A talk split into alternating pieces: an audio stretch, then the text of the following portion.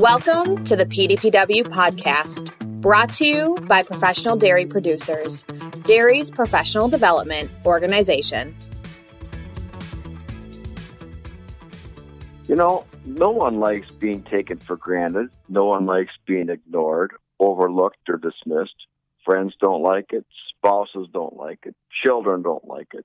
Parents don't like it. Employees don't like it saying, Well, I just assumed you knew how much I appreciate what you're doing or who you are, is not going to motivate anyone to higher levels of performance. We all want to know that we're appreciated. We want to hear it firsthand. How else do you know that you're important to others? How else do others know that we care about them? How else do we know that we matter? Not expressing appreciation to others is equivalent to making them feel invisible. This is a season of thanksgiving, gratitude, and appreciation. Let's look at those three terms that oftentimes are taken for granted in our own vocabulary. Thanksgiving, the ability to give thanks. When you stop hearing thank you, you stop using it.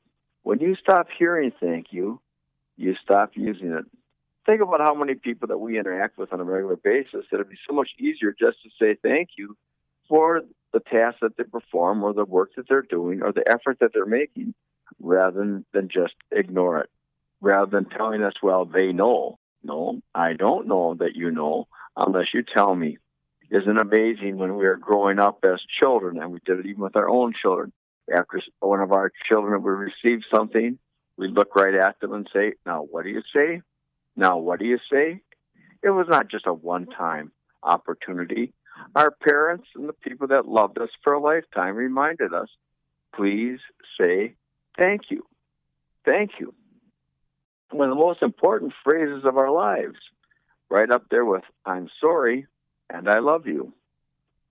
Thank you is an active participation in the affirmation of another person, recognizing the gift that they bring to you each and every day by their presence, by their service, by their kindness. Who are the people today that you need to be thanked?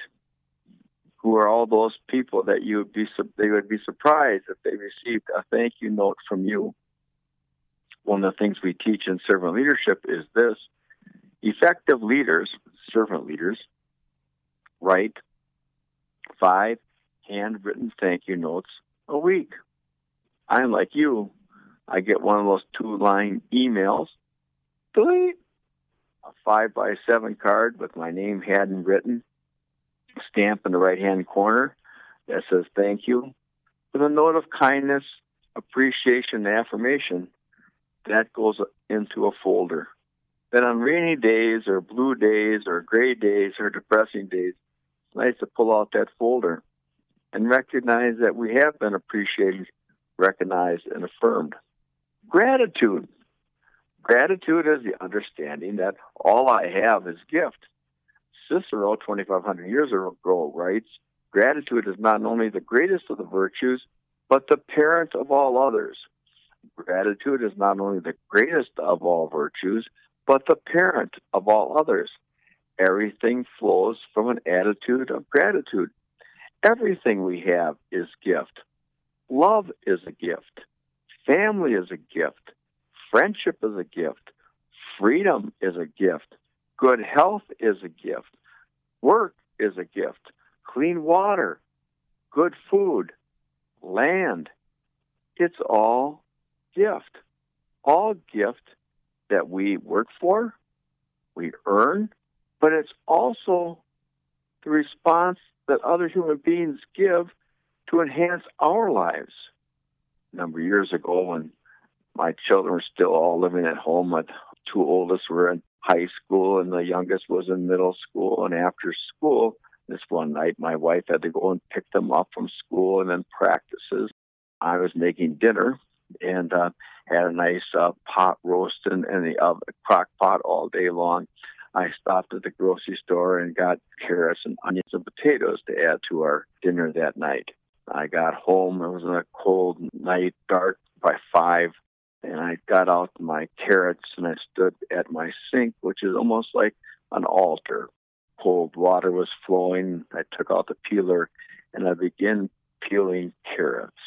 And as I peeled the first carrot, I realized how beautifully orange and gold it was. Wonderful to have a gift of sight, but how beautiful that carrot looked. I realized that my hands were under cold water and that we had fresh, cold water to make sure that those carrots were clean. I noticed how my hand and my eyes worked in concert with each other, that I was not cutting myself or leaving a trail of blood throughout the sink, but I had the ability to work with my hands. I realized that the carrots that I had bought off the shelf were bagged by somebody, trucked by somebody, unpacked by somebody. I realized that somebody had to plant those carrots from seed, cultivate the ground, care for them for a season of growing, harvest them, clean them, bag them, take them to market. And I live in a country in which grocery stores are piled high with bags of carrots, so that my buying one bag of carrots does not take away or diminish anyone else's opportunity for carrots.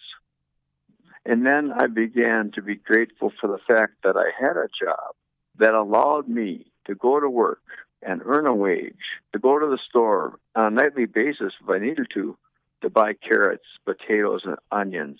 Anything that I need to feed my family, I'm able to provide because I have a job. And I would notice that I was standing in a house that was nice and warm, cold and frigid outside, frost warnings for the next morning, but we had heat and insulation. We had a table to sit at, clean dishes. We had cups, silverware that was provided by friends the time that we got married.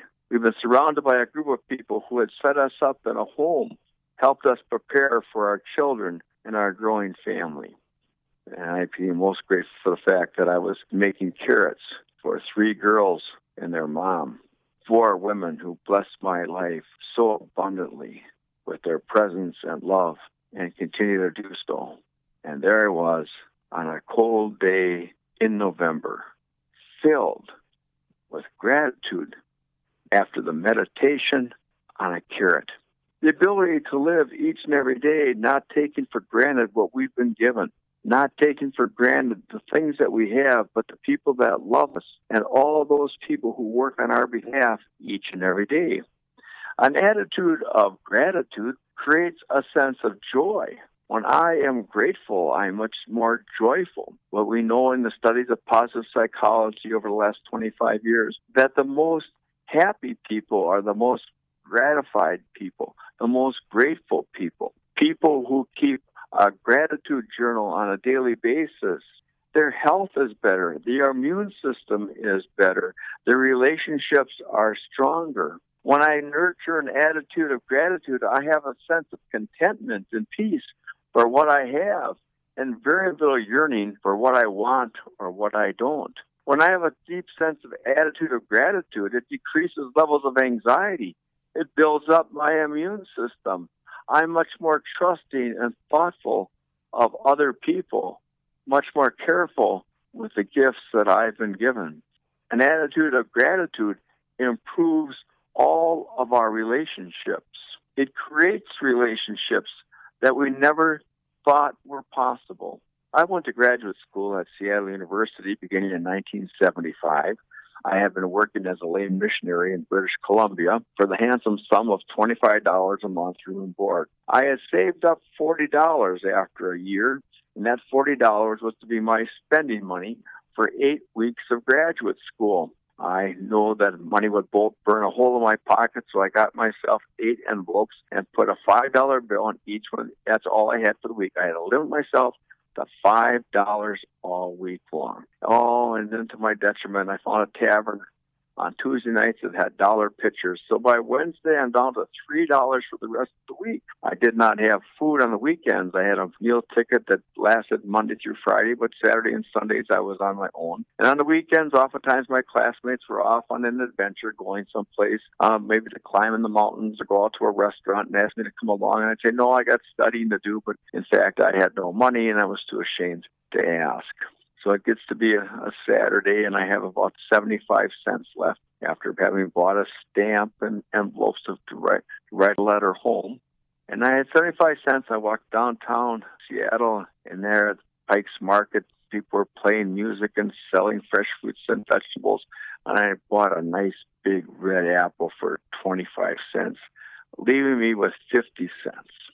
Well, what I would do on Friday nights is I would sneak a sandwich out of the cafeteria. I'd make myself a nice sandwich, and that night on the Friday night they had beef, and I made myself a nice beef sandwich and wrapped it in a napkin.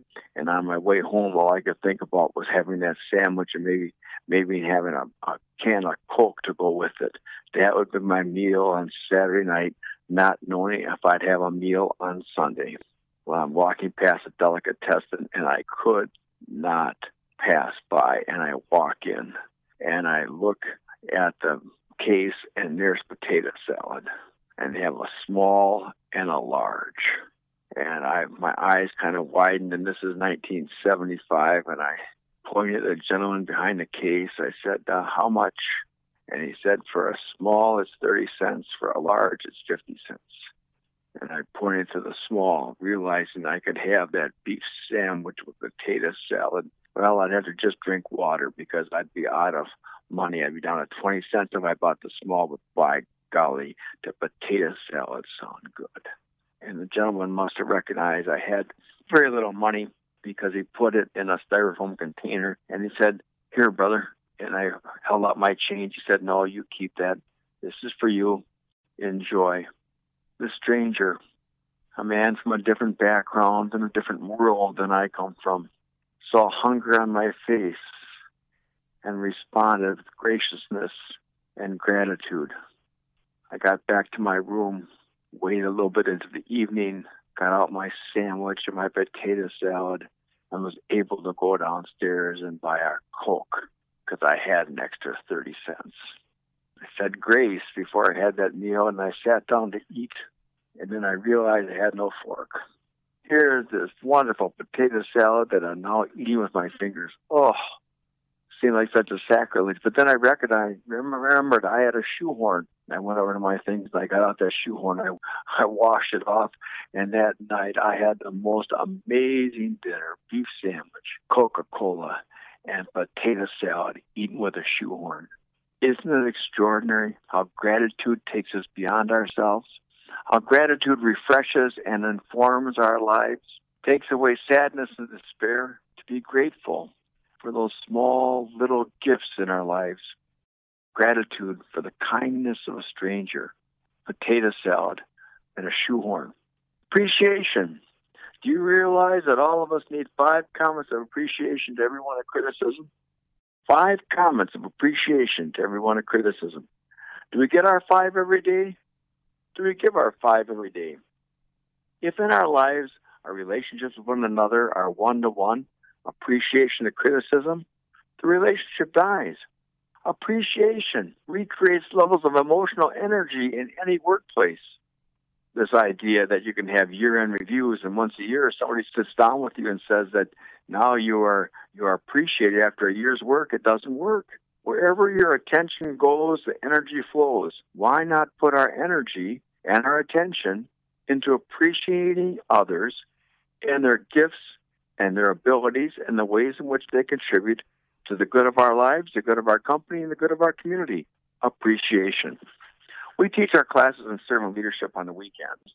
And so one weekend we have class, and then the next weekend we're off, and then the next weekend we come back for class. So I had a gentleman who came to me two weeks after we had started the class, and he said, Tom, that appreciation stuff, appreciate this, appreciate that. He said, I heard you talking about appreciation, and one of the things you recognize is that create your whole organization in a process called appreciative inquiry. Well, he said, I was listening and it became painful, and I wondered, why is it so painful? And then he said, I've been married for 25 years.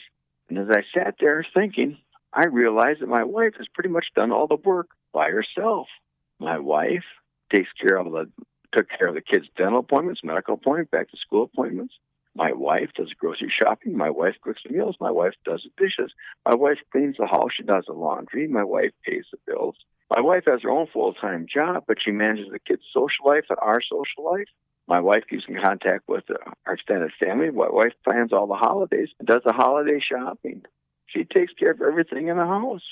I have my job. I have my buddies. I go hunting and fishing when I want to go hunting and fishing. In the summertime, I do the lawn. But as I was sitting there, I was realizing how much my wife has done. She's done all this work. And the reason I got involved in servant leadership is I wanted to change. And so on the way home, I stopped and got, got a card. Midweek in the card, I wrote in it how much I loved her, how much I appreciated her, and how much I to recommit ourselves to our family and to our marriage. I could and would do better. Put the card on her pillow, went to work. After work, I stopped and I ran the scoreboard at a high school basketball game. I came home about 8.30 at night. My wife's sitting at the kitchen table. Cards in front of her unopened, and she's crying. I said, what's wrong? You haven't opened the card. She said, I don't need to. Why is that? He asked. I know what's in it. What's in it? He asked. She looked at him with tear-filled eyes and said, you're leaving me, aren't you? What was she supposed to think? He never told her.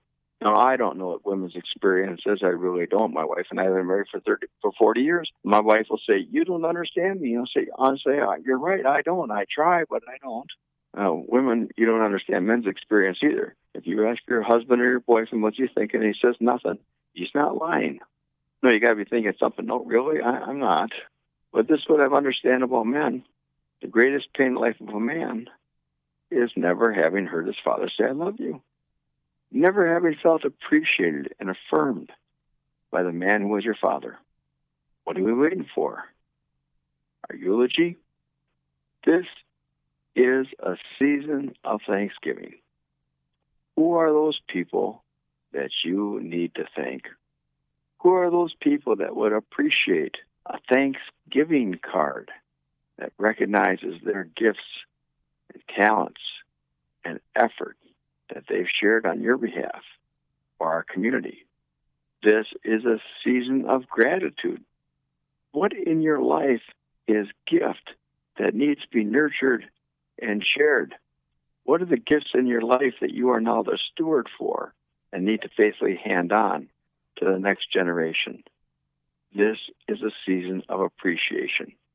No one feels overly appreciated or overly affirmed we all need to be appreciated not only for what we do, but for who we are. It's good for us. It's good for the people we love. It's good for our community. It's good for our democracy. That's why President Lincoln, in the midst of the Civil War, declared the last Thursday in November a day of thanksgiving for the nation. So this year it may look different. Our Thanksgivings will probably be smaller, but the sentiment is still there. Thanksgiving, gratitude, appreciation. It's good for the soul. Our thanks to Tom Thibodeau for today's message. Tom, a distinguished professor of servant leadership at Viterbo University. And for archive podcasts and more on demand programs, and for more on the professional development for today's dairy producer, head to PDPW's free website at pdpw.org. Until next time, have a safe and productive week.